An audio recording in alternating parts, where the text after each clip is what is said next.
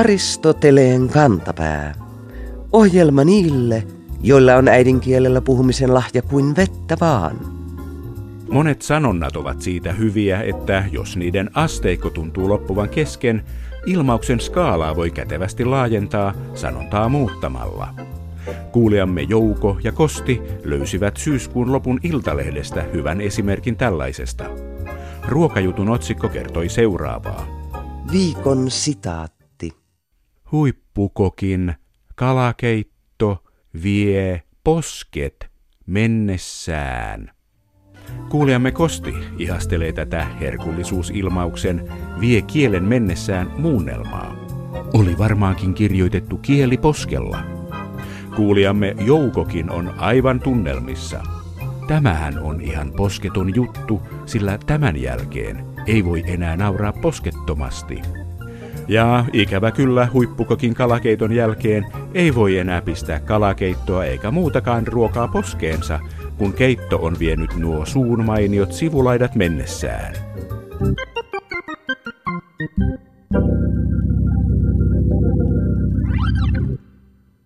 Vuonna 1977 näyttelijä Brian Kelly osti oikeudet tieteiskirjailija Philip K. Dickiltä hänen teokseensa Do Androids Dream of Electric Sheeps, suomeksi sananmukaisesti jotakuinkin Uneksivatko androidit sähkölampaista, julkaistu suomeksi nimellä Palkkion metsästäjä. Tuolloin 49-vuotias Dick oli julkaissut kirjan yhdeksän vuotta aiemmin, joten hän myi oikeudet mielellään 2500 dollarilla. Tuottelijalla chicagolaisella tieteiskirjailijalla oli vuonna 1977 takanaan jo noin 30 julkaistun kirjan katalogi, mutta tieteiskirjallisuudella ei vielä noihin aikoihin elänyt kovin leveästi. Viiden vuoden kuluttua kirjan pohjalta tehty elokuva sai vihdoin ensi-iltansa nimellä The Blade Runner, neljä kuukautta kirjailija Dickin kuoleman jälkeen. Elokuvan tapahtumat sijoittuvat tulevaisuuteen, jossa poliisi Rick Deckard jahtaa Nexus 6-mallin androideja, eli ihmistä muistuttavia robotteja. Blade Runner ei ollut välitön hitti, mutta ajan kanssa tuo tulevaisuuteen sijoittunut perinteestä ammentava salapoliisielokuva on muodostunut vaikutusvaltaiseksi kestomenestykseksi. Dickin tulevaisuuden visiot ja ennustukset ovat kestäneet hyvin aikaa. Etenkin kirjan ja elokuvan vainoharhainen pohdinta toden ja kuvitelman välillä osuu nykyaikaan. Asia on sikälikin ajankohtainen, että Blade Runnerin tapahtumat sijoittuvat vuoteen 2019, eli ensi vuoteen. Tokiolaisen AI Research Centerin vanhempi tutkija Kristina Jokinen on työskennellyt vuosien ajan robottien kommunikaation parissa. Syyskuussa hän kävi Suomessa ja saimme hänet studioon kertomaan, missä sosiaalisten robottien kehittämisessä mennään. Viime viikolla puhuimme siitä, mitä haasteita kielen opettamisessa robotille on. Tänään keskitytään kaikkeen muuhun, mitä robottikommunikaation tarvitaan. Mitä keskustelun opettaminen roboteille opettaa meille meistä itsestämme, ja törmätäänkö lopultakin meidän ihmisten erilaisuuden sietokykyyn. Ja tietenkin siihen, näemmekö jo ensi vuonna Blade Runnerin Nexus 6 tyyppisiä replikantteja.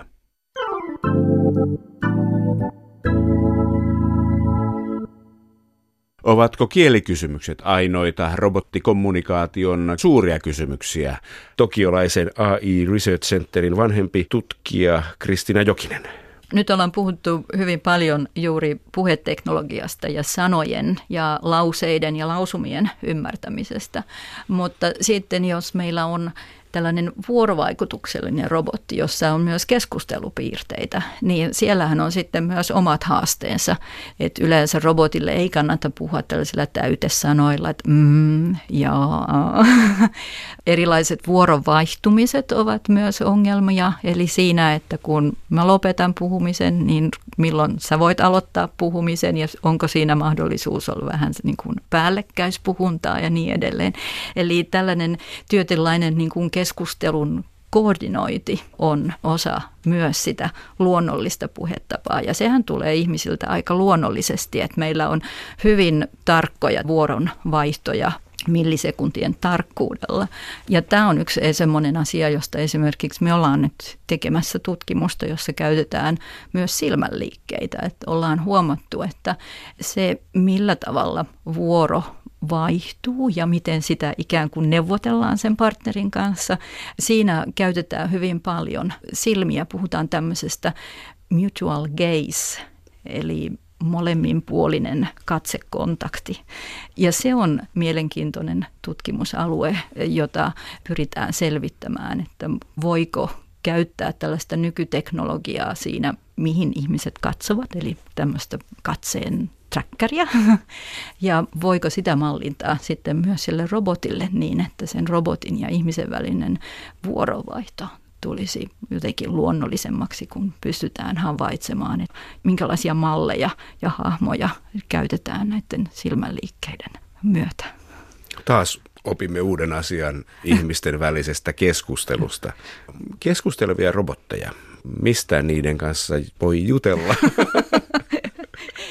Vanhempi tutkija Kristina Jokinen. No ähm, periaatteessa voi jutella ihan mistä tahansa, josta sille robotille on annettu äh, tietoa ja malli.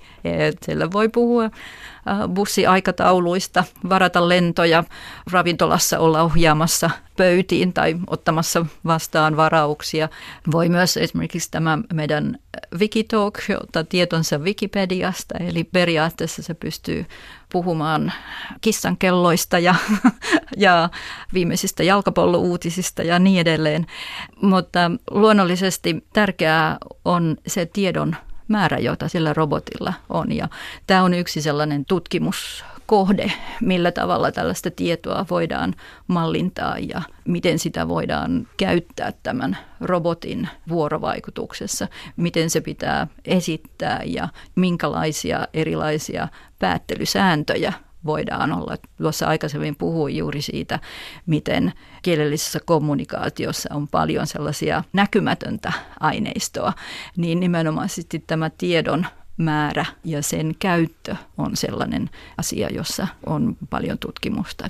Niin, roboteille voi tulla yllätyksenä se tieto, että kun ihmiset juttelevat keskenään tavallisesti, niin puhetta saattaa olla tosi paljon. Ja se välittyvä tiedon määrä oikeasti on aika minimaalinen. Mm. Että oikeasti keskustelussa harvoin on kyse tiedon välittämisestä. Joo, näin voisi ehkä sanoa, sanotaan, että keskustelussa aina jonkin verran tietoa välittyy, koska se varsinainen keskustelutilanne myös luo tiettyjä muistijälkiä. Eli se varsinainen tilanne jo, että puhutaan jonkun kanssa, on sellainen, josta meille jää jonkinnäköinen muistikuva ja jota sitten käytetään seuraavalla kerralla tavatessa tai muissa tilanteissa hyväksi. Kun tutut tapaa toisia vaikka, niin se, minkä näköinen ihminen on, miten hän puhuu, miten hän suhtautuu siihen tilanteeseen, onko kiire ja tällaista, ovat meille se tieto, mitä Joo. me saamme siitä tilanteesta. Joo, näin on. Eli meillä on hyvin paljon semmoista tacit knowledge, eli hiljaista tietoa ympäristöstä ja siitä tilanteesta, jossa ollaan ja sitä hyvin tehokkaasti käytetään hyväksi. Tämmöisiä klassisia esimerkkejä on esimerkiksi se, että pudotin lasin pöydälle ja se meni rikki. Eli oliko se se pöytä vai se lasi, joka meni siinä äh, rikki, joka perustuu siihen meidän kokemukseen, miten maailma on järjestäytynyt. Taikka tällaisissa sosiaalisissa konteksteissa esimerkiksi se, että sanotaan on hirveän kuuma, tällainen toteamus on epäsuora pyyntö, voisitko avata ikkunan. Ja nämä ovat juuri sellaisia asioita, jotka ehkä robotille eivät ole niin itsestään selviä kuin miten ne ihmisten välisessä kommunikaatiossa ovat, jotka pitää jollain tavalla opettaa ja tuoda sinne tietorakenteisiin ja tiedon esitysmuotoihin. Ja se on luonnollisesti yksi tämmöinen iso haaste. Mutta mikä tässä on tavoitteena? Kehittää robotteja eri tarkoituksia varten vai luoda robotti, jota voi käyttää kaikkiin mahdollisiin tarkoituksiin, eli vähän niin kuin ihmisen mm. kopiota. Tokiolaisen AI Research Centerin vanhempi tutkija Kristina Jokinen. No mä itse uskon siihen, että me varmaan tarvitaan monia erilaisia robotteja vähän erilaisiin tarkoituksiin. Tällä hetkellä sellainen yleinen ihmisen kaltaisesti käyttäytyvä robotti on vielä aika paljon science fictionia, mutta erilaisiin tehtäviin juttelemaan, etsimään tietoa, esittämään tietoa, vastaamaan kysymyksiin ja niin edelleen, jopa kertomaan iltasatuja. Tällaisiin tilanteisiin on jo olemassa teknologiaa. Ja ehkä tällä hetkellä pitäisikin tehdä enemmän sellaisia uskaliaita kokeiluja siitä, mikä toimii parhaiten. Et me ei vielä ihan tarkasti tiedetä, mihin kaikkiin roboteilla voisi olla joku vastaus ja voiko niitä käyttää jotenkin järkevästi erilaisissa yhteiskunnan ongelmissa, erilaisissa työelämän haasteissa tai koulussa tai ikäihmisten hoidossa ja niin edelleen. Niissä on hyvin paljon sellaisia niin kuin asenteellisia näkemyksiä, voiko näin tehdä ja eikö näin voi tehdä, mutta ehkä meidän täytyisi olla avoimia ja selvittää, onko niistä hyötyä ja mihin niistä on hyötyä ja niin edelleen.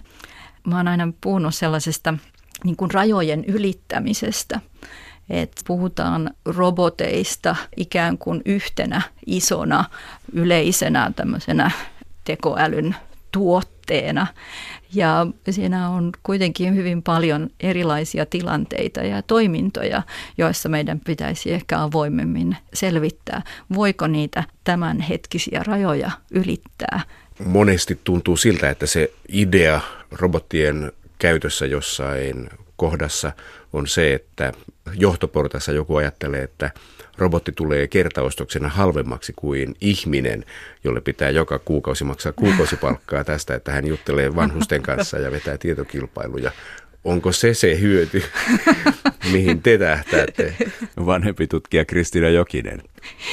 No, mä luulen, että se hyöty liittyy enemmänkin sellaisiin ihmisten hyvinvointiin ja siihen, että pyritään näkemään niitä mahdollisuuksia, joilla sanotaan elämänlaatua voi parantaa.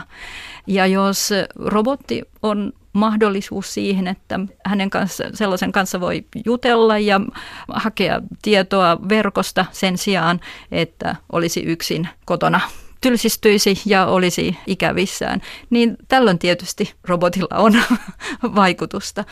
Mutta niin kuin sanoin, niin meillä ei ehkä vielä ole ihan tarpeeksi tietoa siitä, millä tavalla me voidaan robotteja käyttää ja minkälaisia hyötyjä niistä on. Et meillä ehkä vielä tarvitaan sellaista tietynlaista kokeilua ja minkälainen robotti on, on myös tärkeää, että onko se tällainen puhuva pää, vai onko se ihmisen näköinen robotti vai jotain siltä väliltä, että sekin on vielä avoin kysymys. Tuntuu siltä, että kun robotti tehdään ihmisen näköiseksi, sitten se odotukset kasvaa anteeksi, ihmisten odotukset kasvaa sitä robotilta, että kohta se jutskaa meidän kanssamme uutuuselokuvista ja säästä. Mutta jos ne olisi enemmän teollisuusrobotin näköisiä, niin meillä olisi ehkä realistisemmat odotukset. Joo, 90-luvulla puhuttiin siitä, että ihmiset ihan tavalliseen puvaruudun kanssa, siis tämmöisen pöytäkoneen kanssa, että heillä on tietynlainen suhde. Eli sitä pyritään hahmottamaan tämmöisenä enemmän kuin agenttina. Mutta luonnollisesti se, että tehdään koneista roboteista ihmismäisempiä, ihmisen näköisiä, niin siinähän on hyvin paljon puhuttu tällaisesta ilmiöstä kuin outolaakso, joka on tällaisen japanilaisen tutkijan kuin Mori kehittämä käsite englanniksi uncanny valley. Ja se tarkoittaa sitä, että yleensä tällainen hyväksyttävyys kasvaa, mitä ihmismäisemmäksi ja luonnollisemmaksi me saadaan tämä agentti tehtyä. Mutta sitten jossain vaiheessa tuleekin sellainen seinä vastaan, että yhtäkkiä tästä robotista ei enää pidetäkään tällaisena hyväksyttävänä. Se on jotenkin outo. Ja silloin tämä hyväksyttävyys menee niin kuin alas, eli meillä tulee tämä outo laakso kunnes sitten saadaan sellainen ihan todella ihmisen näköinen agentti. Ja sitä on hyvin paljon pohdittu ja käsitelty tekoälyssä tätä outo laakso-käsitettä. Ja siinä on hyvin semmoisia vastakkaisiakin näkemyksiä siitä, että perustuu pelkästään vaan tämmöiseen ulkomuodolle ja kuinka paljon siellä on sitten pitää olla tällaisen sisäisen kyvyn omaavaa toimintaa ja funktionaalisuutta, mutta että hyvin paljon se liittyy meidän tällaisiin kategorioihin. Puhutaan tämmöistä niin kognitiivisista kategorioista, joiden avulla me havaitaan ja havainnoidaan ympäristöä. Me muodostetaan tiettyjä mielikuvia siitä, mikä on esimerkiksi ihminen ja millä tavalla tyypillinen ihminen käyttäytyy. Meillä on mielikuva siitä, mikä on robotti ja miten robotin pitää käyttäytyä. Ja sitten kun nämä rajat vähän niin kuin hälvenevät, niin tulee usein sellainen kielteinen asenne siinä, että tämä ei olekaan oikein, koska se ei ole juuri niiden meidän tyypillisten ajatusten ja kategorioiden mukaista. Ja tämä on ehkä sellainen mielenkiintoinen asia juuri, että kuinka paljon tarvitaan sellaista tutustumista ja tottumista siihen, että niitä voidaan pitää tämmöisinä agentteina, mutta ei välttämättä ihan samanlaisia ominaisuuksia ja kykyjä omaavana kuin ihmisiä, mutta joilla kuitenkin on hyvin paljon sellaisia ihmismäisiä piirteitä. Joo, ja taas opitaan uutta siitä, miten ihminen suhtautuu nyt ei kieliasioihin, vaan siitä, miten ihmiset suhtautuvat erilaisuuteen. Nimenomaan. Ja muuhun ennakoimattomaan ja uusiin asioihin. Joo. 2019 lähestyy. Se on vuosi, johon maineikas tieteiselokuva Blade Runner sijoittuu. Nähdäänkö ensi vuonna jo ensimmäiset uskottavat ihmisen kaltaiset biologiset robotit, androidit eli replikantit? Joo, no nyt Joo. täytyy... Joo, täytyy sanoa, että, että tuota, nythän on olemassa jo tällaisia Android-robotteja, että Japanissahan on yksi iso projektikin, joka keskittyy nimenomaisesti siihen, että on hyvin ihmisen näköinen robotti, nimi on Erika, ja hänelle pyritään sitten mallintamaan ja kehittämään vuorovaikutustaitoja. Niitä on esimerkiksi yhdessä kauppakeskuksessa on siellä olemassa ja hän pystyy sitten, ei varsinaisesti puhumaan, mutta voi niin kuin eleillä osoittaa, että missä on tiettyjä ravintoloita ja niin edelleen. Mutta luonnollisesti se, mitä esimerkiksi Blade Runnerissa oli, niin, niin se on kyllä varmasti vielä hieman science fictionia ja liittyy tulevaisuuden kuviin, joista on hyvin vaikea ennustaa. On tehty tällaisia tutkimuksia siitä, kuinka hyvin tutkijat, asiantuntijat ovat pystyneet ennustamaan tulevaisuutta ja robotiikkaa ja yleensä ne ovat osoittautuneet aika harhaan johtaviksi. Eli tieteen ja tekoälyn kehityksessä on myös otettava huomioon, että se ei tapahdu tyhjiössä, vaan on hyvin paljon myös sellaisia yleisiä asioita, jotka vaikuttaa. Ja sanotaan ensi vuoteen mennessä meillä on ilmastonmuutos, erilaiset poliittiset tilanteet, kansainväliset tilanteet, jotka voivat vaikuttaa siihen, miten myös tiede kehittyy. En usko, että ensi vuonna meillä on vielä tämän tyyppisiä Blade Runner replikantteja olemassa, mutta vaikea sanoa, mihin suuntaan sitten näiden kanssa ollaan menossa. Et ehkä tarvitsemme enemmän luovaa kokeilua. Aristoteleen kantapään yleisön osasto. Aristoteleen kantapään kuuntelija, nimimerkki Epätoivon liisteri, kuunteli muutama viikko sitten Radio Ykkösen kirjallisuusohjelmaa ja jäi pohtimaan toimittajan käyttämää kielikuvaa, jolla tämä kuvaili kirjailijan tuotantoa. Näin se kuului. Hänen romaaninsa puhkovat utopian kokoisia aukkoja epätoivon tapettiin. Nimimerkki Epätoivon liisteri ihmetteli, mitä mieltä on puhkoa aukkoja tapettiin. Sen takanahan on vankka seinä. Eikö epätoivon muuri kuvaisi paremmin klaustrofobista tunnetta, johon romaanin utopia puhkoo reikiä? Aristoteleen kantapääkin arvelee, että epätoivon muuri tekisi vertauksena oikeutta kirjailijan utopioiden voimalle. Toisaalta, kun sanotaan, että jokin asia on tapetilla, se on yleisen huomion kohteena ja puheenaiheena. Ehkä toimittaja halusi tapetilla viitata siihen, että kirjailija käsittelee vaikeita ajankohtaisia kysymyksiä ja haluaa luoda niiden ratkaisuksi onnellisia tulevaisuuskuvia. Ei sittenkään huono.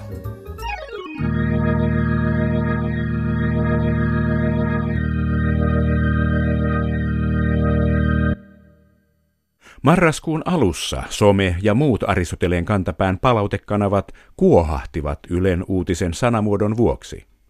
Juttu käsitteli suomalaislaulajan tunnetun laulun samankaltaisuutta unkarilaisen iskusävelmän kanssa. Jutussa otaksuttiin, että samankaltaisuus ei ole tahallista, vaan... Viikon fraasirikos. Laulaja ei ole viitseliäisyyttään jaksanut ottaa selvää kappaleen alkuperäisistä tekijöistä. Kuulijamme nimimerkki Könyvesbolt Sörösö ällistelee. Eikö viitseliäisyys ole positiivinen termi, tarkoittaa ahkeraa? Siis ahkeruuttaan ei ole jaksanut ottaa selkoa. Höhö. Nimimerkki Viitsikö sitä nyt viitseliäisyydestä taas kiteyttää näin? Laiskuuttani jätän asioita tekemättä ja joskus en vain viitsi, mutta viitseliäisyyttäni päätin vinkata tästä virkkeestä. Aristoteleen kantapää on jotakuinkin samaa mieltä kansalaispalautteen kanssa.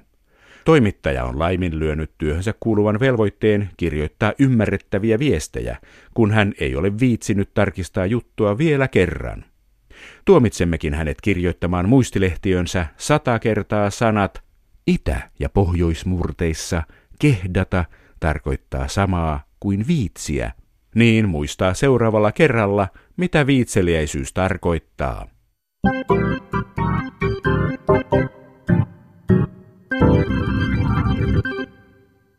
Aika on ihmiselle loputon mysteeri.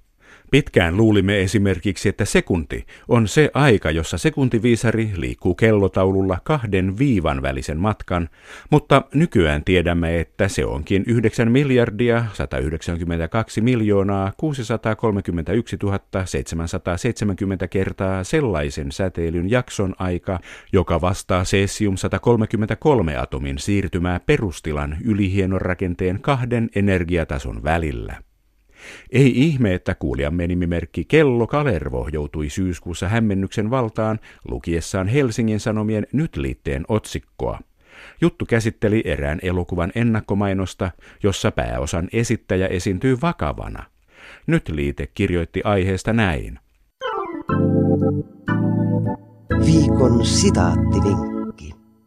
Alle hetkessä internetin huomio kiinnittyi siihen, ettei hän hymyile nätisti. Nimimerkki Kellokalervo kysyy, mikä aikamitta onkaan alle hetki? Ensin pitää ottaa selvää, mikä aikamitta on hetki. Kielitoimiston sanakirjan mukaan hetki on lyhyt aika, tuokio, tovi. Mutta miten lyhyt aika? Ruotsiksi hetki on en stund, joka viittaa tuntiin. Englanniksi hetki on latinasta juontuva a moment, joka tarkoittaa lähes heti. Mutta englannissa käytetään hetken ilmaisuun myös sanaa a minute, eli minuutti. Niinpä olemme iloisia voidessamme vastata kello Kalervolle, että alle hetki on täsmällisesti ottaen aikavyöhykkeestä hiukan riippuen vähemmän kuin tunti, vähemmän kuin minuutti ja vähemmän kuin lähes heti. Koska elämä nykyaikana on yhä nopeatempoisempaa ja ihmisten mielenkiinto herpaantuu koko ajan nopeammin, näinkin pieniä yksiköitä tarvitaan. Joten nautitaan tästä nykyajan leppoisuudesta nyt täysin rinnoin. Kohta elämä on vieläkin hektisempää.